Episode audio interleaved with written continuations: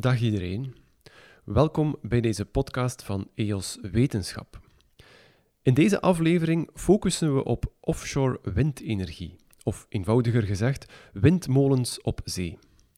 Er staan er intussen een 500-tal voor onze kust en ze produceren samen zo'n 10% van de totale Belgische elektriciteitsbehoefte. Het zijn gigantische constructies, tot wel 180 meter hoog en daarmee de grootste roterende machines ter wereld, die ook nog eens moeten functioneren in zeer ruige omstandigheden. De bouw en het onderhoud van zo'n windpark op zee is dan ook een buitengewone operatie, waar we in België blijkbaar zeer goed in zijn. Want wat productie van offshore windenergie betreft, staan we momenteel vierde op de wereldranglijst, na het Verenigd Koninkrijk, Duitsland en China. Naast een stand van zaken blikken we in deze podcast ook vooruit. Hoe ziet de toekomst van offshore windenergie eruit? Nog hogere windturbines, waarschijnlijk. Maar ingenieurs denken ook na over radicaal andere ontwerpen, zoals liggende windmolens, drijvende windmolens, een combinatie met drijvende zonnepanelen en zelfs vliegers of kites die wind oogsten op grote hoogte. Kortom, een heel boeiende technologische sector waar ik zo meteen induik met ingenieurs Pieter Matthijs en Pieter-Jan Jordaans. Pieter is innovatiemanager Offshore Renewable Energy bij de Universiteit Gent.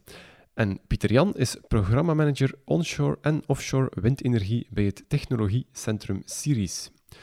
Ze bundelen hun krachten ook in het OWI-lab, een consortium dat focust op onderzoek en ontwikkeling voor de offshore windenergiesector. U zal zo meteen in de podcast merken dat beide ingenieurs met hun enthousiasme alleen al een pak megawatts produceren. Deze aflevering duurt dan ook iets langer dan gewoonlijk, maar is mijns inziens boeiend van begin tot einde. Veel luisterplezier.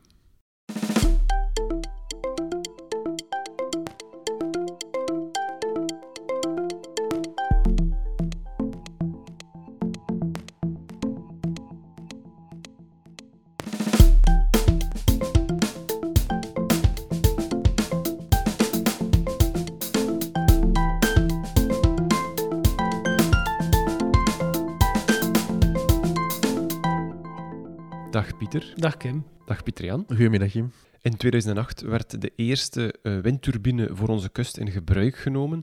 Vandaag is de voorziene zone bijna volgebouwd. Hoe ziet die zone er nu uit? Wel, die zone vormt eigenlijk een aaneengesloten geheel van negen parken met een grote orde van 450, 500 windturbines, denk ik. Um, die allemaal een beetje gelijkaardige uh, opbouw hebben, als ik het zo mag zeggen. Er is een deel natuurlijk onder water, uh, de fundering. We hebben daar verschillende types in. Um, dan komt er een soort ja, transition piece, het gele stuk, zeg maar, die net boven het wateroppervlak steekt. De torenelementen komen erop. Dan komt de hub of de nacelle erop en dan natuurlijk de, de, de bladen. Um, misschien ook wel leuk om, mee te geven is dat uh, typisch ja, de hoogte van zo'n uh, nacel, dus dat is het, de, waar dat de generator in zit, de behuizing van de generator, dat gaat al naar 120 meter hoog. Uh, als je dan nog een keer uh, de wiek bijtelt tot het puntje van de wiek, dan kom je eigenlijk al aan, aan 180 meter, uh, denk ik. dus het zijn vrij imposante um, constructies. En inderdaad, als mensen ooit de kans hebben om er naartoe te varen, eenmaal dat je dan de zone ziet en je ziet de schaal waarop dat het gebeurt, het is wel een zeer indrukwekkend gegeven om dat ik zelf live te, te aanschouwen, zeg maar. Hoe verschillen de windturbines op zee van die op land? Eigenlijk de turbines op land, uh, die technologie, drie weken, hè, een toren en, en, een turbinehuis. We hebben eigenlijk die technologie op, uh, op zee gekopieerd. Met het verschil dat we natuurlijk rekening moesten houden met een aantal specifieke eisen. Hè. Bijvoorbeeld uh, corrosie is een van de zaken waar rekening mee moet gehouden worden, andere belastingsgevallen. Maar over het algemeen kunnen we wel zeggen dat de windmolens op zee drie keer zo groot of vier keer zo groot ondertussen zijn dan, dan wat we op land zien. Dus als je naast de autostrade rijdt en je ziet windmolens, dat typisch tussen de 1 megawatt à 3 megawatt. Tegenwoordig hier in de haven van Antwerpen uh, 4, 4,2, 4,5 megawatt. Op zee zijn ze een stuk groter. Uh, we hebben daar tegenwoordig turbines staan van, van 8, 9, 10 tot zelfs 12 megawatt.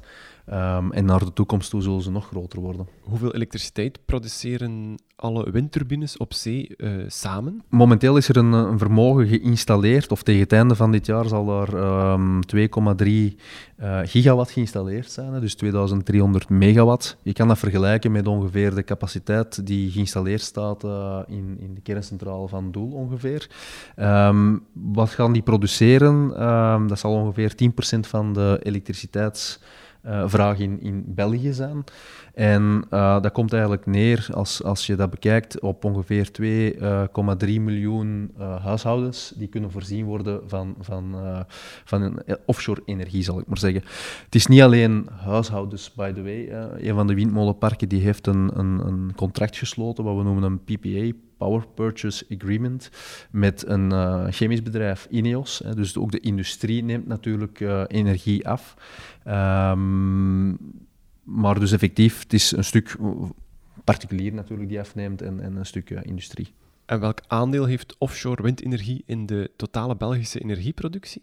Wel, in de totale elektriciteitsproductie, zoals Pieter Jan al aan heeft, is dat ongeveer goed voor een, een, een tiental procent. Dus dat is al vrij uh, significant. Um, het is wel zo dat als je de hele energieproductie bekijkt, moet je eigenlijk warmte en mobiliteit erbij nemen. Dat is een ander verhaal. Dus als we op, op elektriciteitsniveau spreken, is het een tiental procent. Met de ambitie natuurlijk om tegen uh, binnen afzienbare jaren, als de tweede zone erbij komt, toch naar een, uh, een, nog een keer zoveel erbij te doen. En dan men inderdaad naar een 18 procent had. Natuurlijk kan zijn dat er dan energie-efficiëntiewinsten zijn, waardoor dat het aandeel ook is. Dus het is nog een beetje moeilijk om exact te voorspellen hoeveel dat, dat zal zijn. Maar het zal zeer significant zijn. En um, het zal zeer belangrijk zijn, zo niet het allerbelangrijkste voor het behalen van bijvoorbeeld de klimaatdoelstelling. Daar is offshore wind uh, zeer belangrijk in.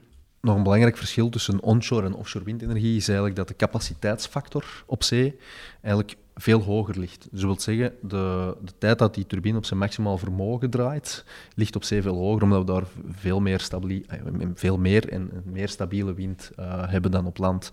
En, en dat maakt dat eigenlijk um, die turbines dus veel meer draaien op zee dan, dan, dan op land.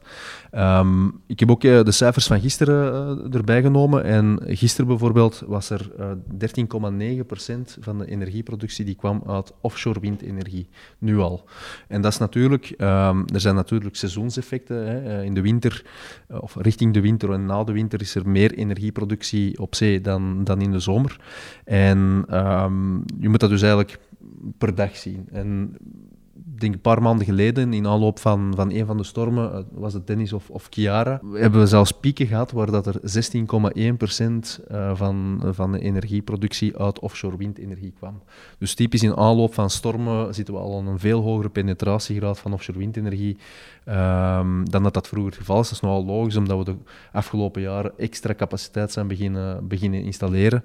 Um, maar zoals ik er net al zei, en, en Pieter ook zei, uh, tegen 2021 zullen we waarschijnlijk over een heel jaar uh, gemiddelde 10% energie zal van, van offshore windenergie kunnen komen. Waar staan wij eigenlijk op gebied van uh, offshore windenergie ten opzichte van andere landen? Er zijn vier zaken uh, daarbij belangrijk om dat vergelijk te maken. Uh, enerzijds, we staan op nummer één als we kijken naar geïnstalleerde offshore windenergie per vierkante kilometer. want onze economisch deel van, van, van, van de Noordzee, waar we activiteiten kunnen doen, is zeer klein ten opzichte van andere landen. Uh, zeker als we kijken naar de, de gebieden in, uh, in het Verenigd Koninkrijk en in Denemarken en um, in Duitsland. Dus daar staan we op nummer 1. Hè. Maar dat is omdat we een zeer klein oppervlak hebben. We zijn nummer drie als we kijken naar uh, offshore windenergieproductie uh, per uh, aantal inwoners. dat is ook significant. En we zijn nummer vier momenteel wereldwijd als we kijken naar het geïnstalleerd vermogen. Op nummer één staat er daar het Verenigd Koninkrijk, nummer twee hebben Duitsland, drie China en dan nummer vier is België. En dat komt omdat we eigenlijk zeer vroeg zijn begonnen, 10, 12 jaar geleden al zijn we beginnen denken aan offshore windenergie op zee. Um, dat is eigenlijk de reden. We zullen daar hoogstwaarschijnlijk snel ingehaald worden maar ja, we zijn toch, eh, als klein land zijn we er toch redelijk fier op dat we, dat we momenteel nog op nummer 4 eh, in die ranking staan. En door die heel, die heel snelle integratie van, of, of, of die demoprojecten die we destijds initieel hebben gehad en nu uh, het realiseren van die concessie, hebben we enorm veel kennis opgedaan. We zijn een early adapter. Komt erop neer om die kennis nu ook te valoriseren natuurlijk. Uh, ik denk dat we vier kunnen zeggen dat we een zeer sterke offshore windenergie sector ook hebben in België. En dat komt mede omdat we heel snel met die technologie zijn begonnen en daar ook heel wat Belgische bedrijven bij betrokken waren. Dus het is niet enkel zo dat we die technologie importeren uit Frankrijk bijvoorbeeld of uit China. Uh, er zullen hier en daar wel wat, onderdelen uit het buitenland komen, de turbine op zich. Uh, die komen typisch uit Duitsland of uit Denemarken, maar het bouwen van die windmolenparken, met name eh, bedrijven zoals Jan de Nul en DME, maar er zijn ook allerlei consultancybedrijven eh, in betrokken. Daar zit heel wat Belgische kennis in. En ehm, dat is toch een, een, vierde feit dat ik wil benadrukken. We zijn daar zeer sterk in en we proberen die kennis nu ook te exporteren. Naar landen zoals Taiwan, ehm, Amerika, Zuid-Korea, Japan. Het begint een wereldwijde sector te worden. Hoe zet je zeewind eigenlijk om in elektriciteit dat uit ons stopcontact thuiskomt. Kan je die weg eens afleggen? Ja, we hebben eigenlijk een, grote rotor. Hè. In, in de meeste gevallen uh, zien die turbines uh, eruit met, met, hebben ze nou allemaal drie weken. Daar uh, kunnen we later nog wel eens iets over vertellen. Um, en daar zit een generator in, vergelijkt met, eh, met een dynamo op je, op uw fiets. En uh, vandaar wordt energie geproduceerd in de turbine zelf. Uh, in vele gevallen wordt nu uh, met een kabel, 66 kilovolt kabel, eigenlijk in het windmolenpark die energie tot bij een transformatorstation getransporteerd. In het transformatorstation gaan we typisch die um, die stroom transformeren naar een, uh, een hogere spanning om eigenlijk minder verliezen te hebben tijdens transport. En vandaar vertrekt er eigenlijk een kabel, x aantal kilometers hè, onder, onder water, tot bij een, een gridstation, een op het land. In ons geval is dat heel vaak nu in, in Zeebruggen, uh, is er een groot transfostation waar eigenlijk de verdeling dan verder gebeurt in het elektriciteitsgrid. Ligt er dan geen wirwar aan kabels op de zeebodem? Er liggen redelijk wat kabels natuurlijk in die parken. Um, niet alleen van de windmolenparken trouwens. Um, er liggen ook uh, gaspijpleidingen, er liggen telecomkabels. Uh, ik heb het een keer opgezocht. Um, er liggen ongeveer uh, voor, voor duizend kilometers aan kabels en pijpleidingen in ons Belgisch deel van de Noordzee. waarvan het merendeel ook telecomkabels. Maar het is effectief zo dat in die windmolenparken een aantal kabels zijn aangelegd. Um, men weet ook wel exact waar dat die liggen, hè. dus dat is geen wirwar, hè. dat is allemaal proper aangelegd, dat ligt ook onder de zeebodem, beschermd. Um, maar het is effectief, um, als er meer turbines bij komen, moeten er ook meer kabels gelegd ja. worden natuurlijk. En, en, hier is het ook belangrijk om een onderscheid te maken tussen de eerste parken, die zelf individueel aangesloten zijn, bijvoorbeeld in de eerste parken naar SAS Slijkens in Oostende, maar in de meest recentere parken heeft Elia die het, het, transmissienet, dus het grid opereert, eigenlijk het stopcontact op zee gemaakt. En dat was wat ja. uh, Pieter Jan uh, bedoelde. De met, laatste uh, parken die nu in aanbouw zijn, die worden eigenlijk, die voorzien niet zelf een transfostation, dus eigenlijk een soort van een sharing capacity zou je het kunnen noemen, een gedeeld stopcontact op zee, waar die parken op worden aangesloten, om op die manier ook de, de kosten te gaan drukken. Um, en uh, effectief, zoals Pieter zegt, uh, die laatste twee parken die zijn daarop geconnecteerd. Los daarvan is er ook een interconnectiviteitskabel tussen België en de UK. Ligt er ook een kabel waar er ook energie kan uitgewisseld worden. Hoe bouw je een windmolenpark midden op zee? Wel, eerst en vooral, um, wat de mensen niet zien, is dat er heel veel tijd in de uh, upfront ontwikkeling en engineering, uh, technische uitwerking, zeker ook het, het, financiële uh, plaatje moet kloppen. Heel vaak in België is het zo dat er heel veel financiële partijen samenkomen om te investeren. Um, dus dat typisch is dat proces loopt dat laten we zeggen, zes jaar. In het begin was dat tien jaar, nu duurt dat ongeveer vier jaar. Men uh, ontwikkelde het project uh, technisch, financieel, uh, juridisch.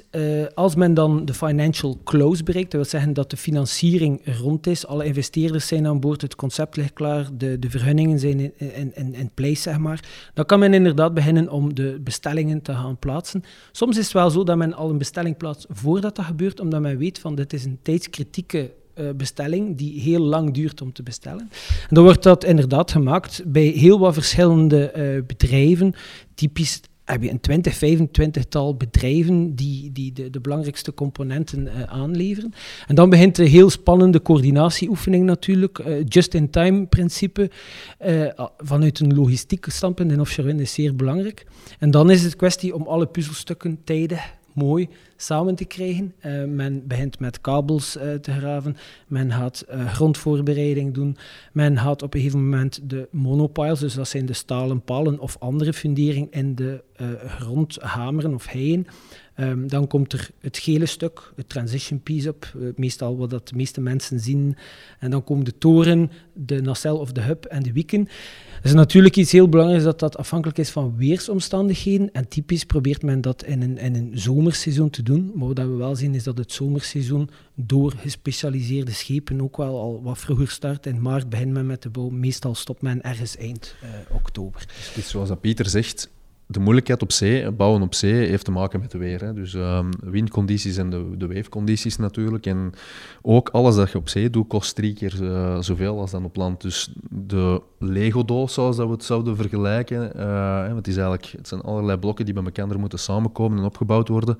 Er wordt zoveel mogelijk op land voorbereid. Hè. Bijvoorbeeld hier in de achtertuin van Antwerpen ligt de, de yard van Smulders en van Fabricom, waar enerzijds de funderingen en de, de tussenstukken worden gebouwd, maar ook de transfostations die worden daar in een geheel gebouwd, om dan eigenlijk in twee delen eigenlijk een fundering en een turbine of een, een, een transferstation op elkaar te zetten. En het zijn dan die logistieke manipulaties met gespecialiseerde schepen, wat ze uh, hefplatformen noemen, uh, jack-up-schepen, uh, of tegenwoordig drijvende schepen en, en allerlei kranen gebruiken zeer specifiek materieel. Er zijn maar een aantal schepen in, in de wereld die dat, dat kunnen. En ook daar weer zijn we als België met, met bedrijven zoals uh, Jan de Nul en D koplopers. Hè. Dus we, we, hebben die schepen ter beschikking.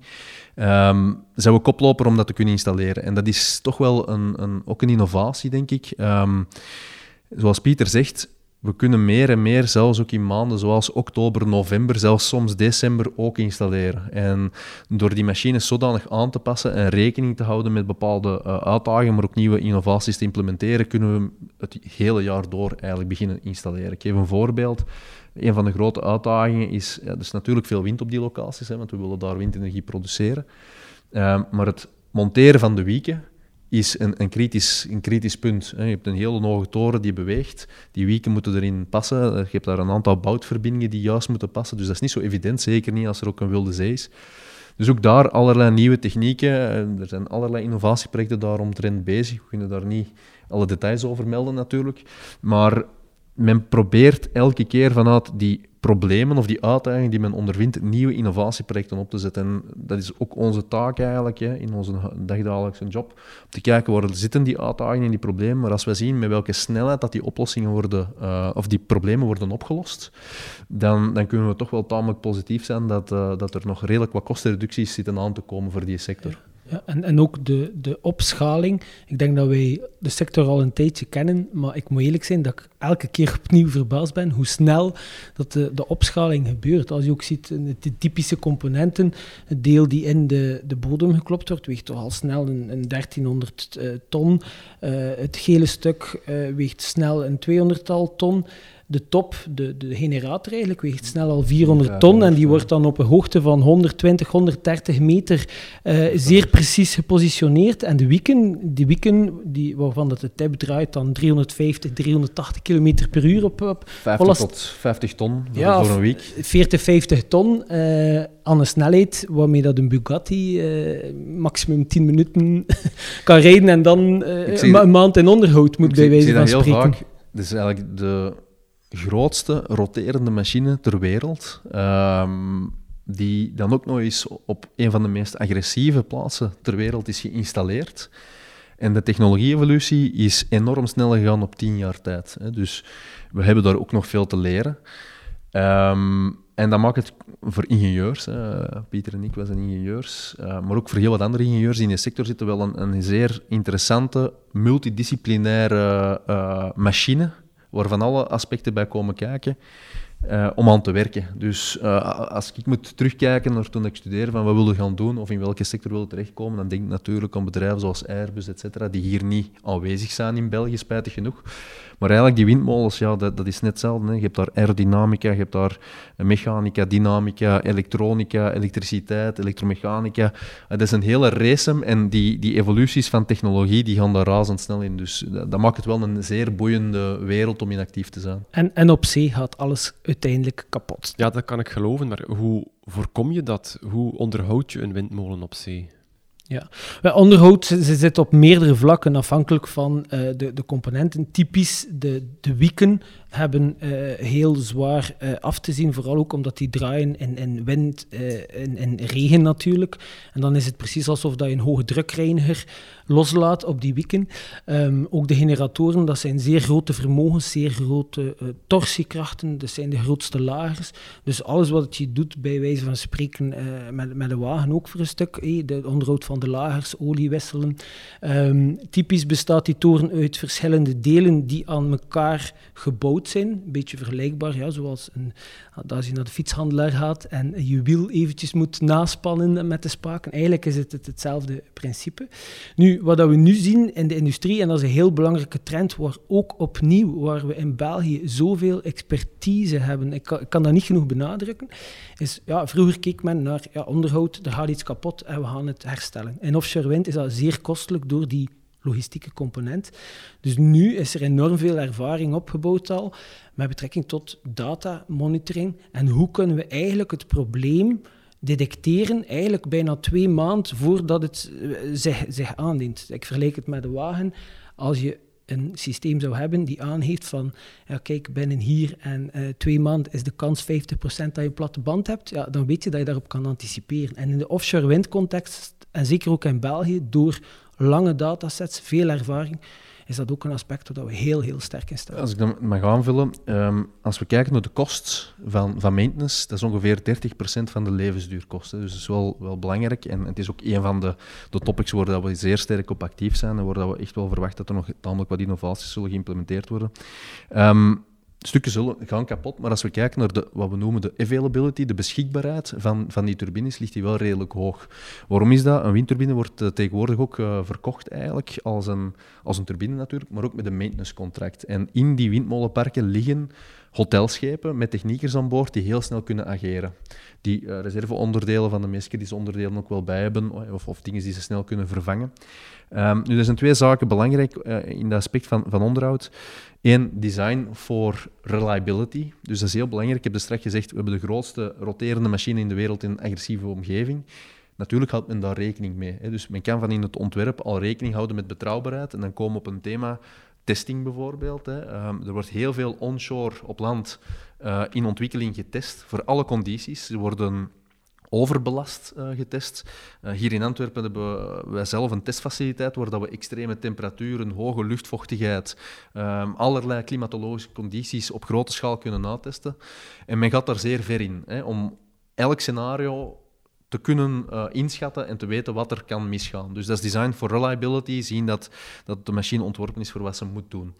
Ten tweede is er design voor uh, maintainability. Dat is het tweede aspect waar we rekening mee kunnen houden. Als er dan toch iets misgaat, hoe kunnen we zeer snel uh, ageren? Hè? Uh, bijvoorbeeld door redundantie in te bouwen, bepaalde onderdelen zeer snel en makkelijk te kunnen demonteren. Um, maar evengoed, zoals Pieter zegt, monitoring. Monitoring, of wat wij zeggen algemeen digitalisatie, is ook een heel belangrijke trend. momenteel zitten in zo'n nieuwe turbine zitten een 400-tal sensoren al die diagnose doen van wat is hier de conditie, temperatuur, drukken, uh, trillingen. Maar even goed, en dat is de volgende stap, hoe kunnen wij uh, preventief eigenlijk gaan kijken, dit onderdeel gaat binnen zoveel maanden of zoveel weken waarschijnlijk stuk gaan. Want hier komen we natuurlijk op het aspect weer. Hè. We kunnen af en toe niet tot bij die assets, tot bij die turbines komen, omwille van uh, weersverlet. Zowel niet met een boot, ook soms niet met de helikopter. Dus moeten we wel een beetje kunnen inplannen. Uh, scheduled maintenance, uh, ingepland onderhoud is een van de belangrijke topics daar. Hoe dat we daarmee omgaan. Dus sensoren en allerlei meettechnieken is heel belangrijk. Kunnen we straks nog wel iets meer over zeggen, want dan kun je ook natuurlijk inspelen op de verwachte levensduur van een onderdeel. Anderzijds, en dat is ook een belangrijke trend, denk ik, Pieter, is uh, het gebruik van robotica en drones. Ja. Um, drones uh, kunnen ook gebruikt worden voor inspectie en, en we zien naar de langere termijn dat mogelijk ook robotica gaat gebruikt worden om ja, in die plaatsen die toch wel 50 kilometer uh, van land zijn, hè, dus dat is twee, drie uur varen, dat men daar toch ook bepaalde handelingen zou kunnen gaan doen in de toekomst. Ja misschien aanvullend daarop. Oh, in de Noordzee hebben wij 5G. Er is in België een heel grote discussie geweest over 5G en de uitrol daarvan en het belang. Uh, maar op de Noordzee hebben we dat al. Het is een verhaal op zich hoe dat het komt, maar wat we ook nu zien is dat men inderdaad met uh, ja, Internet of Things, edge computing en dat soort zaken, zeker bij de nieuwe, de meest recente parken, is men hele mooie dingen aan het doen om eigenlijk die infrastructuur te gaan gebruiken en om die zeer sterk te gaan bemeten. Het optimaliseren van onderhoud zal de komende jaren een van de belangrijkste uh, thema's zijn om dat verder te, te, gaan optimaliseren en die kosten te reduceren. Een belangrijk aspect erbij is ook wel ja, skills van die techniekers. Hè. Dat zijn toch wel de supermannen uh, van, van, en van vrouwen. en vrouwen, en vrouwen trouwens ook ondertussen.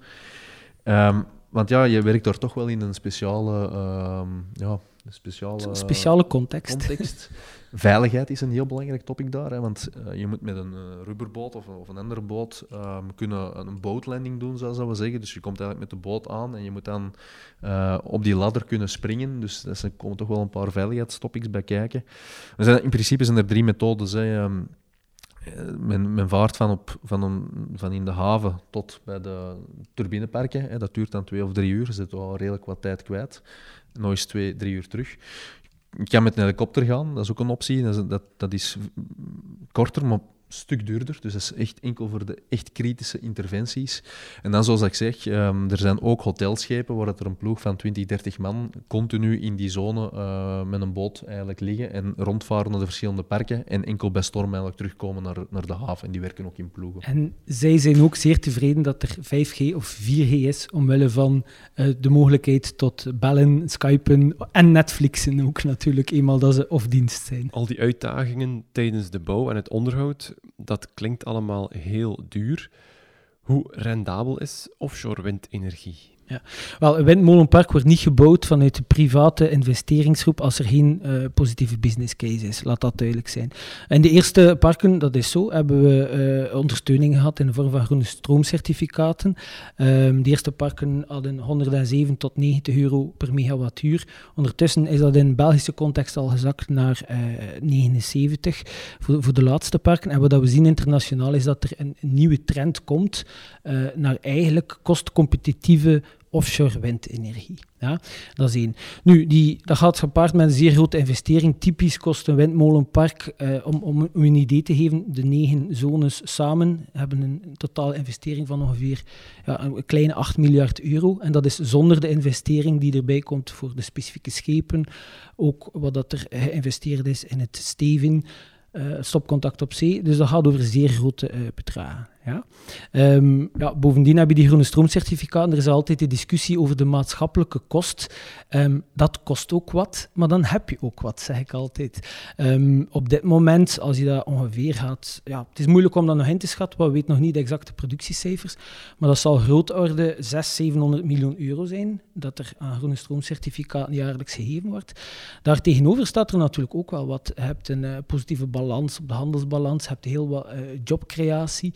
Um, en als men eigenlijk die cijfers, uh, zal ik zeggen, als men alles in de weegschaal legt, nog los van de CO2-uitsparing, want dat, dat mijn verhaal is hier nu puur economisch, dan zie je dat eigenlijk de maatschappelijke baten en economisch op macro-economie eigenlijk wel vrij, vrij positief zijn.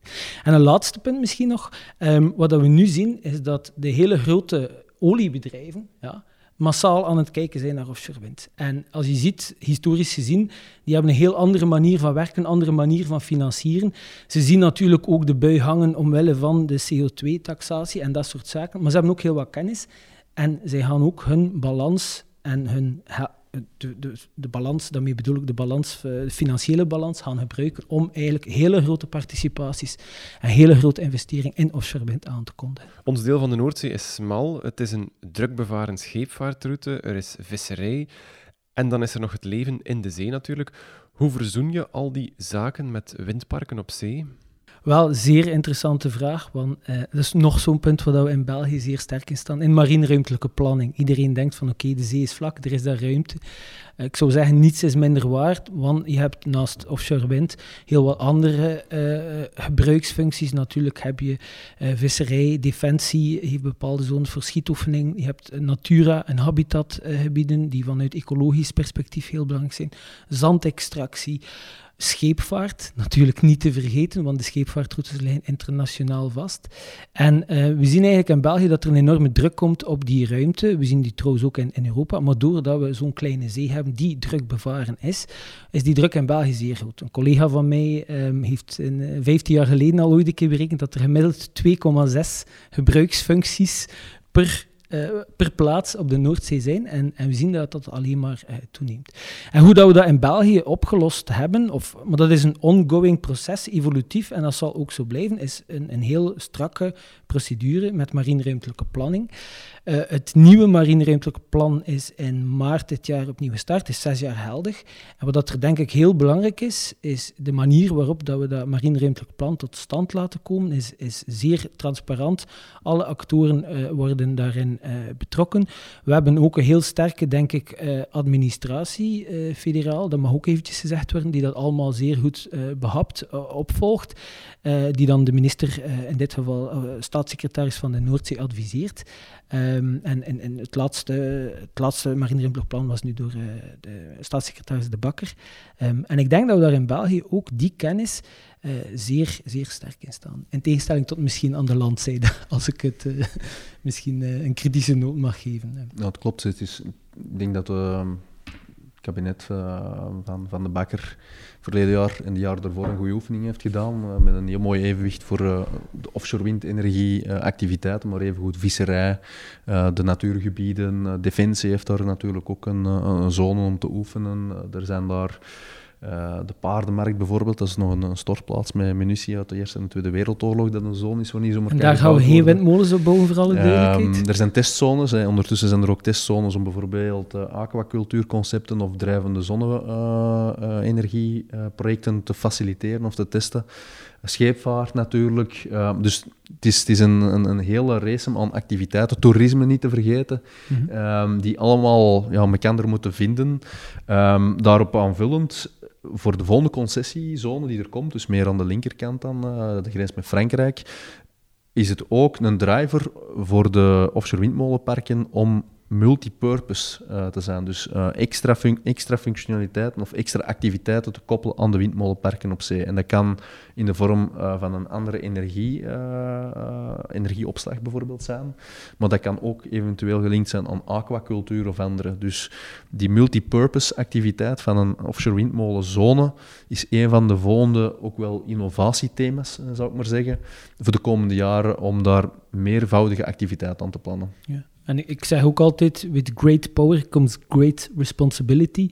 Ja, de sector heeft niet meer het cachet van jonge, kleine, heeft natuurlijk nog zijn uitdaging, maar wordt substantieel groot. En wat ik ook zie, is dat men inderdaad begint na te denken over hoe dat we niet zomaar de impact op, op de lokale fauna en flora kunnen beperken, maar hoe dat we die actief gaan, gaan kunnen uh, stimuleren. Bijvoorbeeld in het uh, Seapower Park, Eerste Windmolenpark, dat men door refballen, dat zijn eigenlijk een soort betonnen ballen met, met gaatjes in, die dan eigenlijk een soort nieuwe uh, ja, fysische habitat, zeg maar een huisje voor de uh, creëren.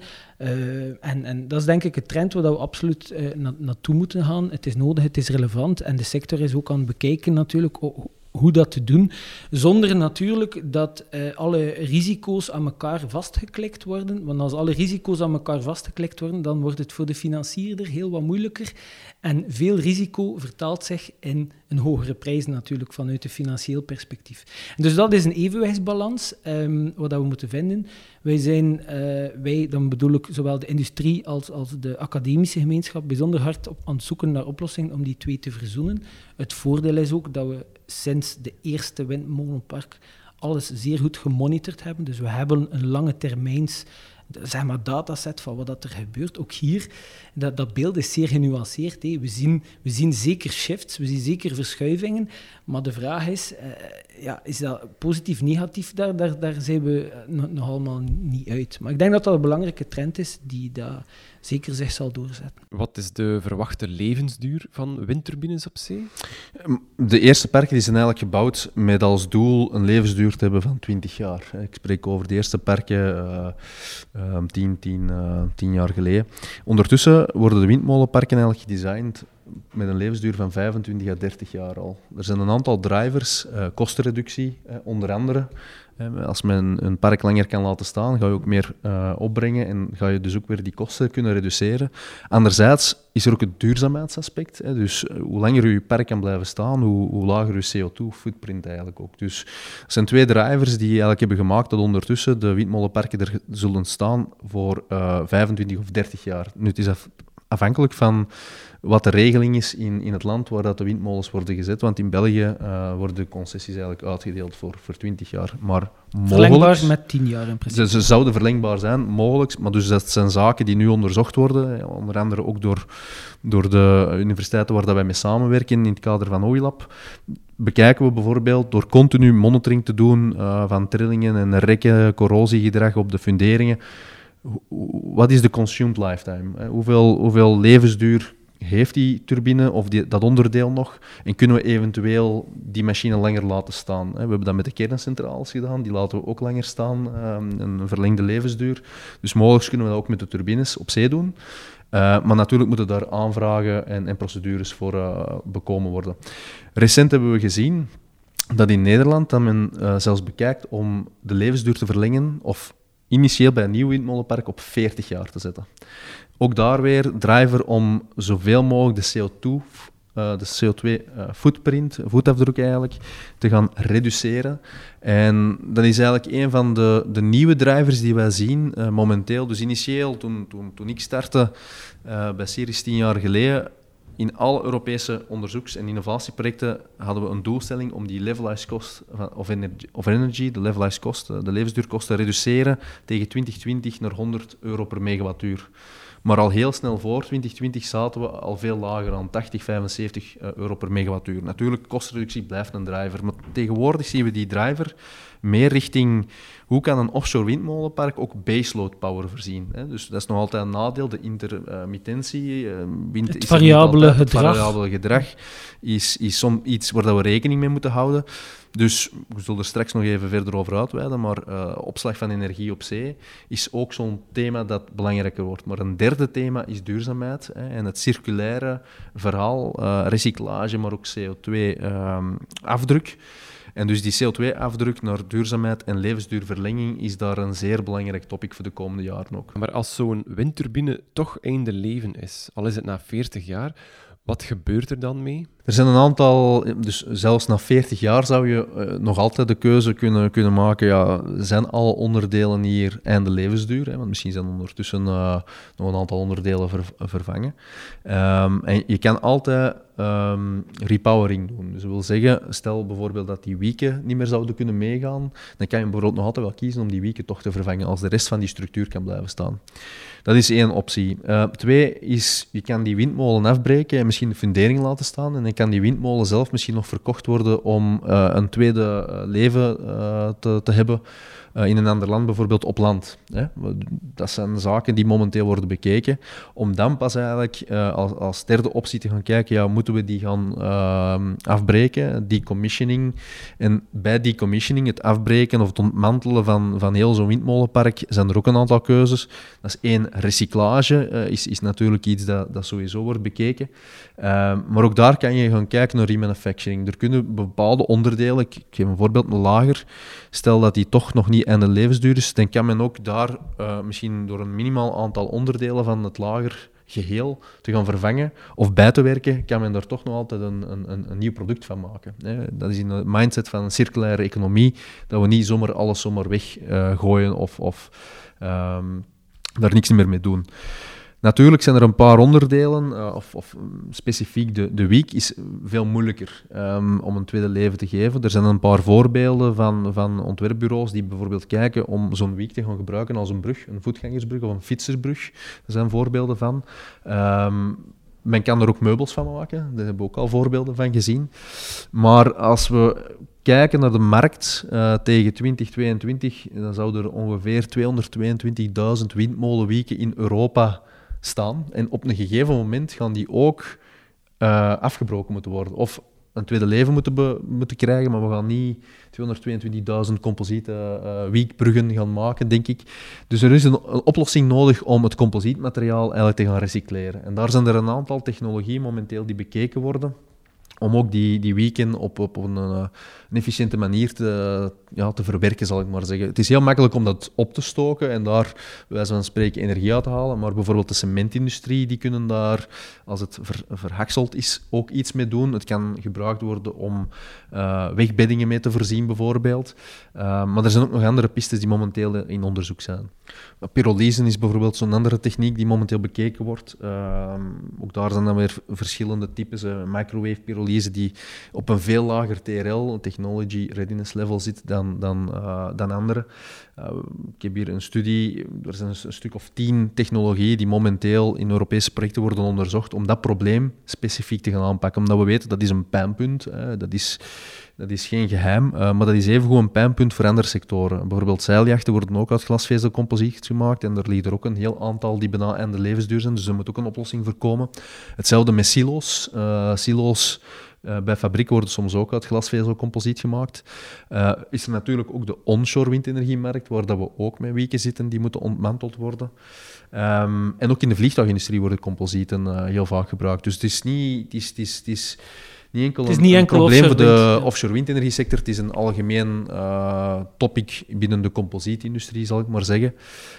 Um, dat momenteel wel aandacht krijgt, maar dat toch nog wel um, ja, um, aandacht moet hebben. De andere materialen die zijn bijna 100% recycleerbaar. Uh, het staal, uh, de betonfunderingen, die kan volledig verhakseld worden, bij wijze van spreken, en, en hergebruikt worden.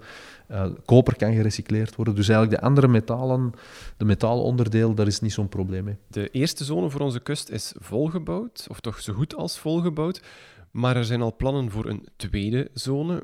Hoe zal die zone eruit zien? Nu hebben we de eerste zone volgebouwd aan de, de, de rechterkant, zeg maar, de, de oostelijke kant. Er komt een nieuwe zone bij die uh, vanuit het perspectief van de industrie zo snel mogelijk zal ontwikkeld worden. Maar um, ja, wat, wat, zijn de problemen daar? Twee, twee grote problemen. De toekenning van welke commerciële partij of, of, of partnerschap dat is nog niet gebeurd. Dus de federale overheid is nu bezig om een soort ja, toekenningskader uh, te, gaan opstellen. Dat is één. Twee, um, tot nader order moet die elektriciteit natuurlijk via een, een, kabel op een gegeven moment aan zee komen. En daar knelt nu het schoentje, als ik het zo mag zeggen. Want um, ook op land is er een grote gridversterking nodig. En dan krijg je een spanningsveld tussen de industrie, die heel graag snel die zone wil ontwikkelen, om bereikbare redenen natuurlijk. En dan uh, Elia, de transmissie, de, de gridoperator, die natuurlijk zegt van oké, die werken duren lang, want dat zijn hoogspanningsinfrastructuren. Um, dus dat is wel een, een, een, een aspect. En ja, die zone ziet er dan, ja, hoe ziet dat eruit? Als je op een landkaart bekijkt, ziet dat er wat raar uit. Die zit een beetje geklemd tussen uh, een stuk de scheepvaartroute, tussen beschikbare routes.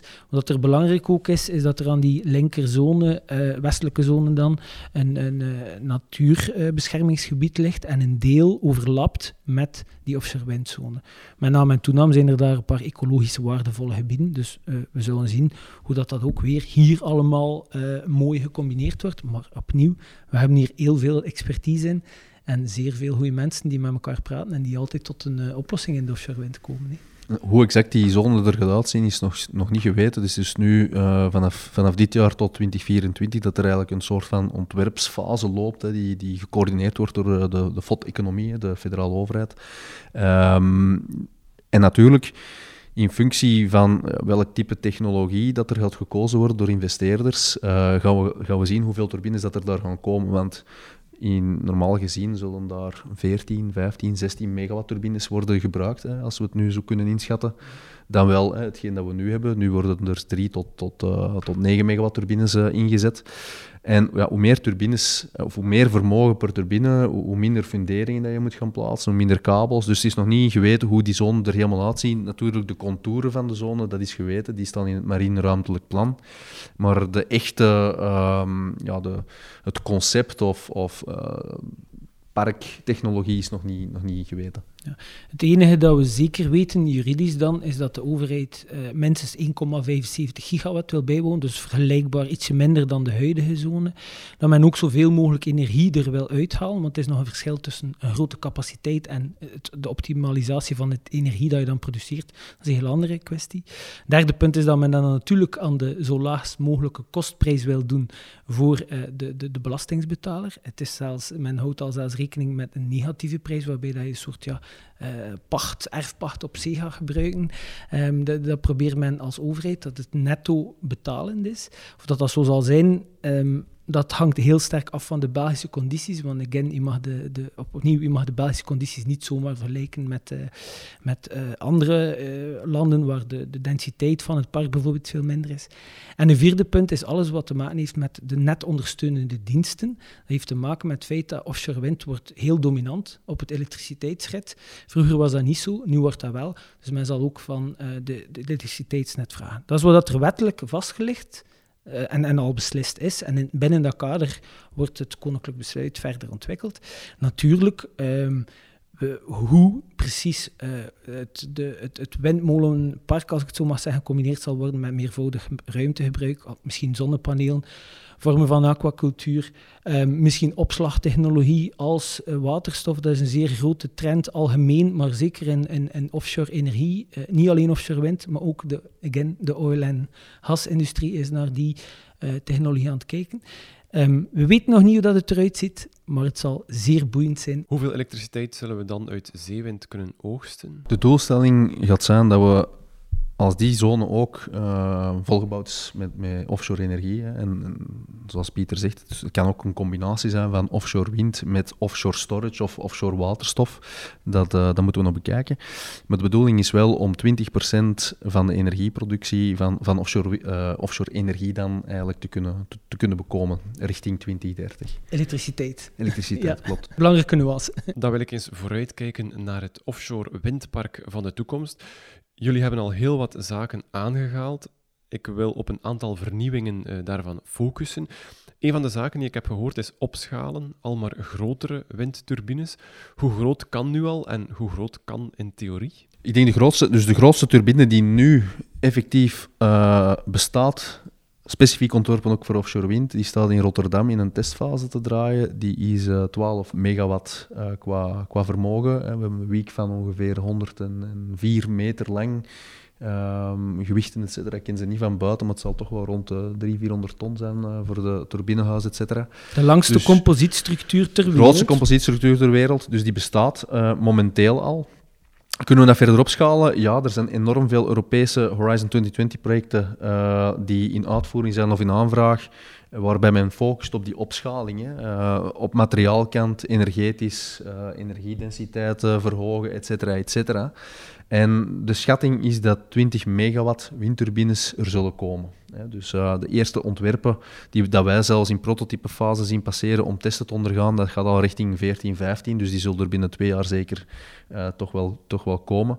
Um, er is een Europese studie uh, geweest en 20 megawatt is, is, is haalbaar. Natuurlijk, daarna um, moeten we toch een keer gaan kijken van komen we niet tot een aantal fysieke uh, Schaal, schaalprobleem en echt logistieke problemen. Logistiek ook, hè. we moeten ook de vaartuigen hebben uh, om dat te installeren. De havens. de havens. moeten mee kunnen effectief. Maar bijvoorbeeld ook composietmateriaal. Het is de grootste composietstructuur ter wereld nu. Uh, het is toch niet zo evident om dat ook te, te maken. Um, dus ja, we komen er op limieten en dan moeten we gaan kijken, ja, zijn er geen andere uh, topologieën, hè, want we kijken nu naar een windmolen en die heeft drie weken, net zoals op land. Maar we hebben eigenlijk een, een windturbine-design van op land gewoon op zee gezet. We hebben die hier en daar wat aangepast. Hè. Bijvoorbeeld uh, corrosie hebben we bekeken als een issue, maar uiteindelijk ziet die windmolen er nog wel redelijk het, hetzelfde uit als destijds op land. Um, men kan dan gaan kijken, moeten we bijvoorbeeld niet twee weken gaan gebruiken, omdat dat makkelijker is om te produceren of te installeren.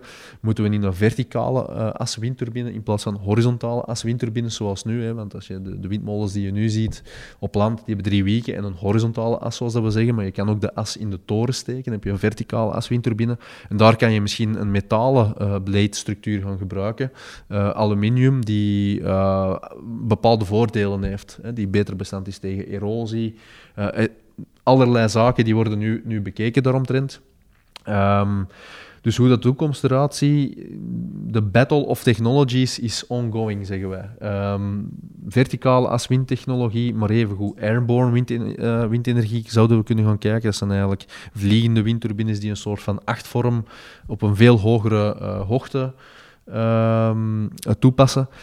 Dus het is nog, uh, nog koffie die kijken. Um, misschien dat Pieter daarop kan aanvullen. Misschien aanvullend daarop. Airborne energie is inderdaad die windenergie uit kites. De, de grote belofte zeg maar, van, van airborne energie is dat men eigenlijk met een 10% van de hoeveelheid materiaal een gelijkaardige, zal ik zeggen, um, energie zou kunnen produceren. Omdat men die kite dan veel hoger oplaat uh, en in zeer gunstige windcondities uh, een, een, een, een, ja, een traject laat vliegen. Natuurlijk, er komen daar dan helemaal andere problemen bij. En als al die technologische problemen opgelost worden, wat er dan ook wel nog belangrijk is, is natuurlijk op een gegeven moment moet de industrie en de hele waardeketen, de supply chain zoals dat dan zo mooi heet, zich ook achter die technologie scharen en dan, dan moeten zij ook mee in, in het bad springen, zeg maar. En als we dan helemaal uh, zot en, en verdenken.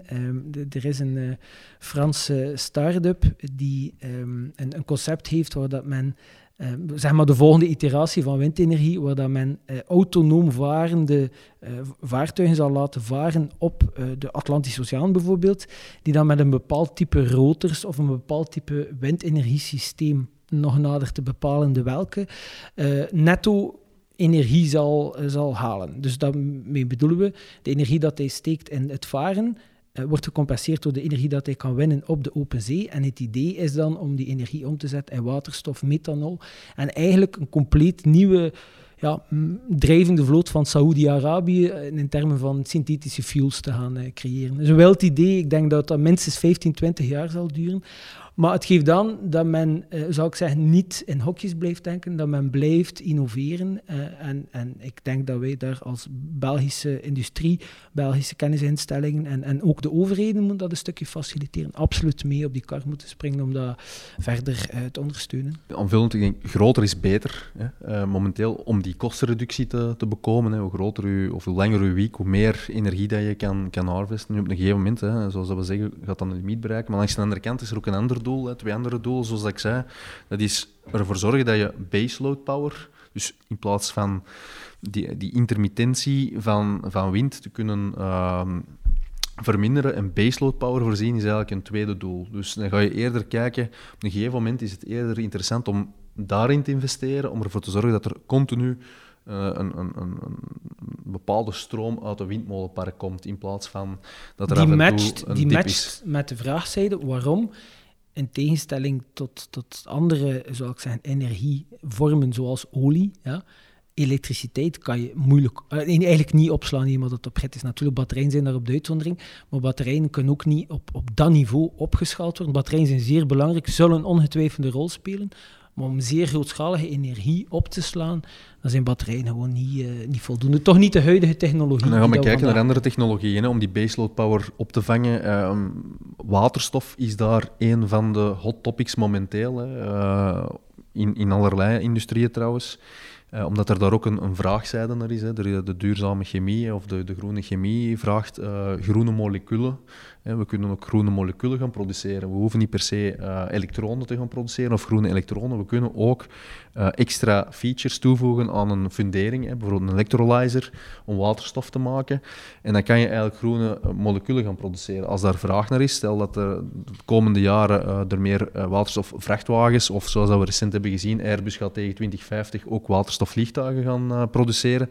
Als daar een vraag is, dan kunnen die turbines ook ingezet worden om andere energievormen te, gaan, te gaan produceren. Dus die opschaling, ja, zeer belangrijk om, om de kosten te gaan reduceren. Ik denk in een volgende stap gaan we incrementeel de efficiëntie gaan verbeteren. En dan waarschijnlijk ook gaan focussen hoe kunnen we die maintenancekosten gaan, gaan reduceren. Daarmee dat ik daar straks zei, maintenance, 30% van die levensduurkost, die moeten we ook gaan reduceren. Ehm, dan die baseload power voorzien. En ten derde, zoals ik zei, ja, de duurzaamheid zal ook eh, belangrijk zijn. Dus eh, ook kijken naar die levensduur, CO2-impact, et cetera, et cetera. Ik wil ook nog eens terugkomen op die vliegers of die kites, want dat klinkt zeer fascinerend. Hoe zullen die vliegers energie oogsten? Eigenlijk, het, je kan het best vergelijken zoals een vlieger die, die dat als, als jong kindje of als oude man, zoals ik soms nog doe, soms met de vlieger speel. En eigenlijk wat je doet, is je, je laat de vlieger vliegen in een bepaald uh, patroon, waarbij dat er op de grond een soort ja, um, katrol staat die dan afgewikkeld wordt. Hij laat de vlieger vliegen, je laat hem op, uh, dan laat je hem vliegen, dan, heeft, dan zit hij in generatiemode, dus dan kan hij elektriciteit genereren. Natuurlijk, dat gaat maar tot een beperkte, uh, tot eigenlijk de lengte van de, van de kabel, zeg maar. Of de lengte van de, de, de scheerlijnen, als ik het zo mag zijn. Op een moment moet de uh, kite dan weer naar beneden gaan, dus dan gaat hij tegen de wind in gaan hangen en dan moet er energie geleverd worden om die kite terug naar beneden te trekken en dan herhaalt die cyclus zich. Dus het is een cyclus waarbij dat je, uh, zal ik zeggen, on-off zit, een stukje energie insteekt, een stukje energie eruit haalt, die netto gezien positief is.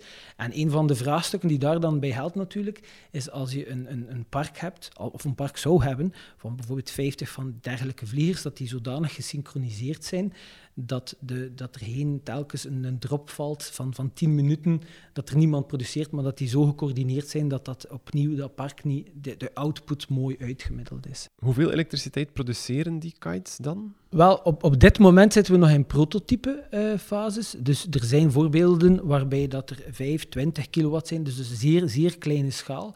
Misschien indicatief ook wel om te zeggen dat de grootste, uh, zal ik zeggen, technologieleider in dit domein uh, was Makani. Makani had als investeerders Google Alphabet, maar ze hebben eigenlijk twee weken geleden terug aangekondigd dat ze gaan stoppen met ontwikkeling, omdat die, ze hadden nogthans een heel interessante case waarbij dat ze zelfs een offshore wind drijvende prototype van 600 kilowatt gecombineerd hebben met airborne wind. Als ingenieur in offshore wind was dat voor ons van it, all comes together. Het was fantastisch om, om dat te zien. Maar dan, dan hebben ze toch kort daarna in, in, overleg met de financierders besloten van oké, wij zien echt wel grote problemen naar uh, de opschaling van die technologie, die, die uh, zeker ook omdat men nu competitief moet zijn met de windenergie zoals we nu kennen, waardoor dat niet uh, interessant blijft. Dus een zeer spannend verhaal. Er is trouwens ook een heel mooie uh, video over, over, verschenen van anderhalf uur over het hele verhaal van Makani, waarbij dat eigenlijk jonge mensen uh, ze, ze knokken letterlijk en figuurlijk tegen de wind in. Uh, om het ding te krijgen. Het is een heel mooi persoonlijk technisch verhaal. Misschien kunnen we de link later opnemen in de, in de... Misschien nog interessanter bij te vertellen, want Pieter zegt effectief, het is zeer moeilijk uh, om met nieuwe disruptieve technologie, wind uh, harvesting technologie, op de markt te komen, omdat de huidige, ja, het huidige concept zo dominant is. Hè, omdat er daar nu al een hele waardeketen en een supply chain achter zit die geoptimaliseerd is. Dus het is zeer moeilijk daarmee te concurreren. Nu, um, ik, heb, ik heb ooit bij een van de leidende uh, windenergiebedrijven in uh, Denemarken bezoek geweest en daar waren ze bezig ook in de R&D-fase met simulaties van windenergie op Mars. En dan vroeg ik me ook af, ja, Mars, waarom zijn we daar nu de, het potentieel van windenergie aan het, aan, het, uh, aan, het, aan het beschrijven of aan het simuleren en voorspellingen aan het doen? Wel, een andere trend natuurlijk is uh, ruimtereizen. Hè. Elon Musk en Virgin, et cetera, die zijn allemaal bezig met, uh, met richting andere planeten en onder andere Mars te gaan reizen. Maar op een gegeven moment, als we daar zijn en we willen daar een bestaan hebben of, of een bepaalde R&D-gebouw of, of, of, testzone, dan moet er daar ook energie zijn. En natuurlijk, zonne-energie is daar één van de mogelijkheden, maar natuurlijk, als je langs de verkeerde kant zit op die moment van de zon, dan moet je ook energie kunnen, kunnen harvesten. En um, windenergie werd daar bekeken als een van de opties. En dan kan airborne windenergie, dat ook wel, moet ik het zeggen, transporteerbaar is. Hè. Dat is niet zoals een grote windturbine van 15 megawatt met x aantal ton. Eh, als je een opvouwbare uh, windmolen hebt, dan kan je daar wel iets mee gaan doen. En dan zit je in een heel ander segment van, van industrie, waar dat ook de, de marges natuurlijk anders zijn, of, of de drivers anders zijn. Aerospace kent andere marges. betalen. Ja. En dan vertelden jullie ook al kort over die verticale windturbines. Wat moet ik me daarbij voorstellen? Zijn dat gewoon liggende windturbines? Eigenlijk de, de, de wieken zoals je ze nu zou zien, die ga je eigenlijk uh, eh, 90 graden draaien. Hè. De as, de, de as om energie te produceren, die zit eigenlijk in de toren. En beneden aan de toren staat dan eigenlijk de generator. Dat heeft als voordeel dat naar onderhoud toe dat je niet altijd naar boven moet. Dus dat is een van de voordelen eventueel uh, naar, naar onderhoud toe. Het zou onderhoudsvriendelijker zijn. Maar je hebt ook veel minder belasting op bepaalde onderdelen. En nu heb je een aandrijflijn met een aantal onderdelen, onderdeel precisieonderdelen, zoals een tandwielkast. En als daar belastingen zijn, er zijn stormen of er zijn bepaalde bewegingen op de wieken, ja, dat, dat, geeft een hele dynamische invloed natuurlijk naar de onderdelen. Dat is geen statisch geheel. En dynamica kan altijd zorgen voor problemen en, en onbetrouwbaarheid. Dus daar claimt men natuurlijk bij de verticale as windturbines dat er minder uh, fluctuatie zit in de, in de belastingen, de mechanische uh, belastingen op, op de aandrijf componenten zijn de aandrijfaslagers, generator, eventuele tandwielkas. En claimt men dat men eigenlijk een, een, hogere betrouwbaarheid kan bekomen dan met de huidige technologie. Want aerodynamisch, aerodynamisch is, er een nadeel. Is er een nadeel, maar dat wordt dan eigenlijk gecompenseerd Ja, dat wordt gecompenseerd door, de betrouwbaarheid te verhogen. Dus dat is het idee Het is eigenlijk een soort van balans gaan vinden tussen uh, efficiëntie, zal ik maar zeggen, van, van het harvesten van die energie, aerodynamisch, en natuurlijk, omdat je op zee zit, 50, 100 kilometer ver. Betrouwbaarheid is natuurlijk ook een belangrijke driver. En het kan zijn dat je misschien een veel betrouwbaardere turbine hebt die iets minder efficiënt is, maar daardoor ook wel meer, meer opbrengt. En het is die balans waar de ingenieurs nu mee gaan beginnen spelen. Uh, want als jij een windmolenwiek maakt van, ik zeg nu iets 150 of 200 meter, en dat is nieuwe technologie en dat, dat is toch niet zo betrouwbaar, ja, misschien hebben we dan liever toch uh, een ander type concept die toch wel betrouwbaarder is om energie uh, te produceren. Jullie spraken ook al over meervoudig ruimtegebruik, een combinatie van windparken met vis- en zeewierkwekerijen. Hoe ver staan we mhm. daarin? Wel, ehm, in, in, bepaalde landen zoals Noorwegen heb je bijvoorbeeld een heel sterke aquacultuur, bijvoorbeeld de zalmkwekerij, dat is daar zeer, een zeer grote industrie, um, een zeer grote exportindustrie. Uh, in België staan we daar nog niet zo ver in. We hebben een aantal pilootprojecten gehad, onder andere met hangculturen en de mosselparken, om inderdaad die meervoudig ruimtegebruik te, te, te, te bewerkstelligen. Want voor alle duidelijkheid, die eerste zone is niet enkel offshore energieproductie, maar eigenlijk in die eerste zone is het volwaardige aspect van aquacultuur uh, eigenlijk ook al toegelaten. Eigenlijk al vanaf de eerste 15 jaar geleden was dat al zo. Um, natuurlijk, de interactie tussen de twee is wat moeilijk. Um, maar uh, we zien nu dat er een aantal pilootprojecten zijn uh, rond mosselkweek. Een van de interessante zaken vind ik zelf ook rond erosiebescherming. Rond de fundering legt men erosiebescherming zodanig dat het zand of de bodem niet gaat uitschuren. Dus men legt daar typisch stenen. maar in Nederland bijvoorbeeld zien we proefprojecten waarbij dat er een herintroductie is van platte oester een soort biomimicry-verhaal, waarbij dat eigenlijk de, de oester mee de erosiebescherming gaat doen. En het uh, Norterwindpark, dat is het, eigenlijk het park die nu het dichtste bij onze Belgische kust is, is er nu ook een, eh, een, proefproject lopende. Um, dus we zullen een beetje zien hoe dat verder evolueert. Ik denk dat er vele opties mogelijk zullen zijn. Maar natuurlijk, wat er belangrijk is in deze, is door als de overheid zou uh, op, allee, opleggen dat er meervoudig ruimtegebruik is. Dat impliceert meer technische risico's. Het heeft ook altijd een aspect rond, prijs. En misschien komen we dan tot de conclusie dat we dat één moeten faseren, eh, want de zone zal nu volgebouwd worden. Er zullen geen grote schepen meer in die zone varen, tenzij voor een aantal grote onderhoudsaspecten. Uh, uh, dus nu ja, is het wel mogelijk om inderdaad te gaan denken van hoe kunnen we die zone ertussen gaan benutten. Op vlak van meervoudig gebruik noemden jullie ook andere systemen om energie te gaan uh, oogsten of te gaan produceren, zoals drijvende zonnepanelen. Wat verwacht je daarvan? Drijvende zonnepanelen zijn een zeer interessant geval, um, maar ook een moeilijk geval, omdat opnieuw op zee gaat alles uiteindelijk kapot. Ja? Dus de uitdaging is hier om, uh, hoe zal ik zeggen, een, een techniek te vinden die met name en toename de, de golven, de windbelasting, maar zeker en vast ook de corrosie, het spatwater. En laten we vooral niet vergeten de marine fauna en flora. Uh, meeuwen die gaan op die zonnepanelen zitten, die hebben daar een bepaald type ontlasting. En ook dat zijn milieuaspecten die ervoor zorgen dat die uh, constructies enorm, enorm afzien. Ja? Maar als je kijkt vanuit het technologisch standpunt, zou het betekenen dat je de, zeg maar de grote verdeling tussen zomer en winter kan combineren. Veel zonne-energie. Op, op zee is er niet alleen meer wind, maar ook meer zonne-energie. Uh, door reflectie, by the way. Um, iedereen weet dat als je een dagje gaat varen en je hebt geen zonnecrème aan, dan kom je s'avonds thuis met een rood verbrand gezicht. Ehm, dus er is meer energie, er is ook minder bewolking. Uh, en dus de combinatie van die twee technologieën zou bijvoorbeeld toelaten om dezelfde elektriciteitsinfrastructuur uh, te gebruiken, dezelfde kabels die er al liggen. En eigenlijk, zoals wat Pieter Jan zegt, een stukje ja, baseload zou ik het niet durven noemen. Als je het bekijkt maandelijks uitgemiddeld, dan zou je dat inderdaad kunnen zien. Maar natuurlijk, met baseload moet je per seconde gaan uitmiddelen. En dat is het verschil. Wat we wel al gezien hebben in 2017, 2018, en dat vond ik een heel interessante observatie, dat eigenlijk de combinatie van zonne-energie en windenergie ongeveer over die twee jaar, ongeveer... goed was voor maandelijks gemiddeld 12, 13 procent van de energiemix. Dus op maandelijks niveau zie je dat dat elkaar uit, uitmiddelt. Dus de evolutie daarin is, is, ja, is, is bezig. We zitten dan bezig met een aantal piloot- en onderzoeksprojecten en uh, we hopen dat er, uh, dat er iets nuttig uitkomt. Ja, er zijn een aantal Belgische initiatieven daar, daaromtrent, maar zoals Pieter zegt, dat is de betrouwbaarheid erop die, die heel belangrijk kan zijn en dat op een op een ja, kostefficiënte manier er gaan inzetten. We zitten daar in de eerste, de eerste stappen Anderzijds, uh, wat betreft uh, drijvende zonnepanelen op meren bijvoorbeeld, of in, uh, in stuwdammen eh, of op stuwdammen, dat wordt momenteel ook al wel serieus op ingezet. En het is eigenlijk vanuit dat idee ook dat, dat men nu gaat kijken naar, uh, ja.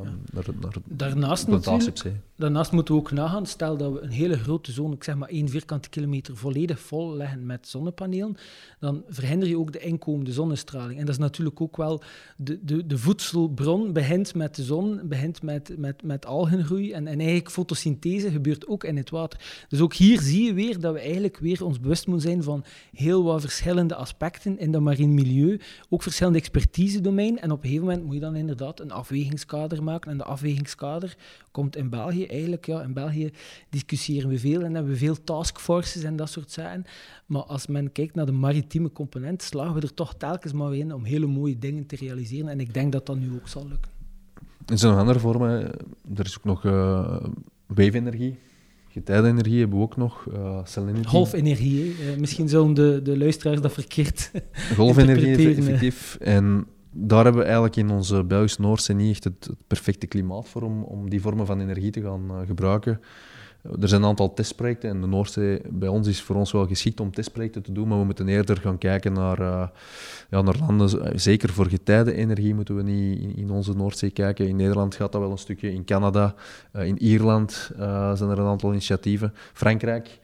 Maar de meeste van die proefprojecten die, die kunnen momenteel niet concurreren met bijvoorbeeld windenergie. Er gaat veel meer aandacht momenteel naar offshore windenergie dan, dan die technologieën. En, en ik heb zelf ook wel wat onderzoek in het verleden gedaan rond golfenergie. En uh, daar zie je dat eigenlijk de kost van golfenergie wordt bepaald door de grote stormen. En op, op zee zijn die zeer groot. Maar de opbrengst wordt eigenlijk typisch bepaald door wat dat dan noemt de gemiddelde of de mediane golfcondities. En wat je ziet bij golfenergie is de uitdaging daar dat eigenlijk die verhouding zeer hoog ligt. Met als gevolg dat je een zeer sterk, zeer robuust, zeer zwaar of stevig of dure materiaal moet gaan gebruiken. Um, en, en omdat men ook altijd gefocust heeft op die zeer hoge energetische zones, zeg maar de kust van Portugal, de, de, de, de kust van, van Ierland, uh, Schotland zijn er ook heel wat ontwikkelen. Dus het is een moeilijk verhaal. En, en zoals al eerder in de podcast aangegeven, um, ja, op een gegeven moment moet het schalen industrieel en moet er perspectief zijn. En, en offshore wind is nu eigenlijk een beetje, als het ware, als grote broer, zijn kleine zus, als, als offshore marine energie aan het cannibaliseren, als ik het zo mag zeggen. Um, maar ook hier, de ontwikkelingen blijven en wie weet komt er een doorbraak. Oké, we hebben al heel veel technologieën overlopen. Is er nog eentje die je wil vermelden? Ik denk wat we nog niet over gesproken hebben, is ook zoiets als in de vorm van marine energiewinning, is, is zeg maar um, uit het verschil tussen warm en koud water krijg je thermische gradiënten en dan krijg je bepaalde stroming. Eigenlijk, daar zijn er ook een aantal pilootprojecten bij. Hetzelfde geldt voor de, het mengen van zoet en zoutwater. Wat je daar dan eigenlijk krijgt, is osmotische gradiënten. En eigenlijk, ja, de technologie die dat we nu zeg maar, zouden kunnen gebruiken voor ontzilting van zeewater, is eigenlijk dan in omgekeerde versie dan de technologie waar je energie uit kan, kan halen. In, in bepaalde grote estuaria is dat het geval. In Noord Noord-Nederland is er al een proefproject met zo'n osmotische uh, energiecentrale. en daarnaast is er ook nog de mogelijkheid inderdaad om naar biomassa-extractie op zee te gaan, kijken.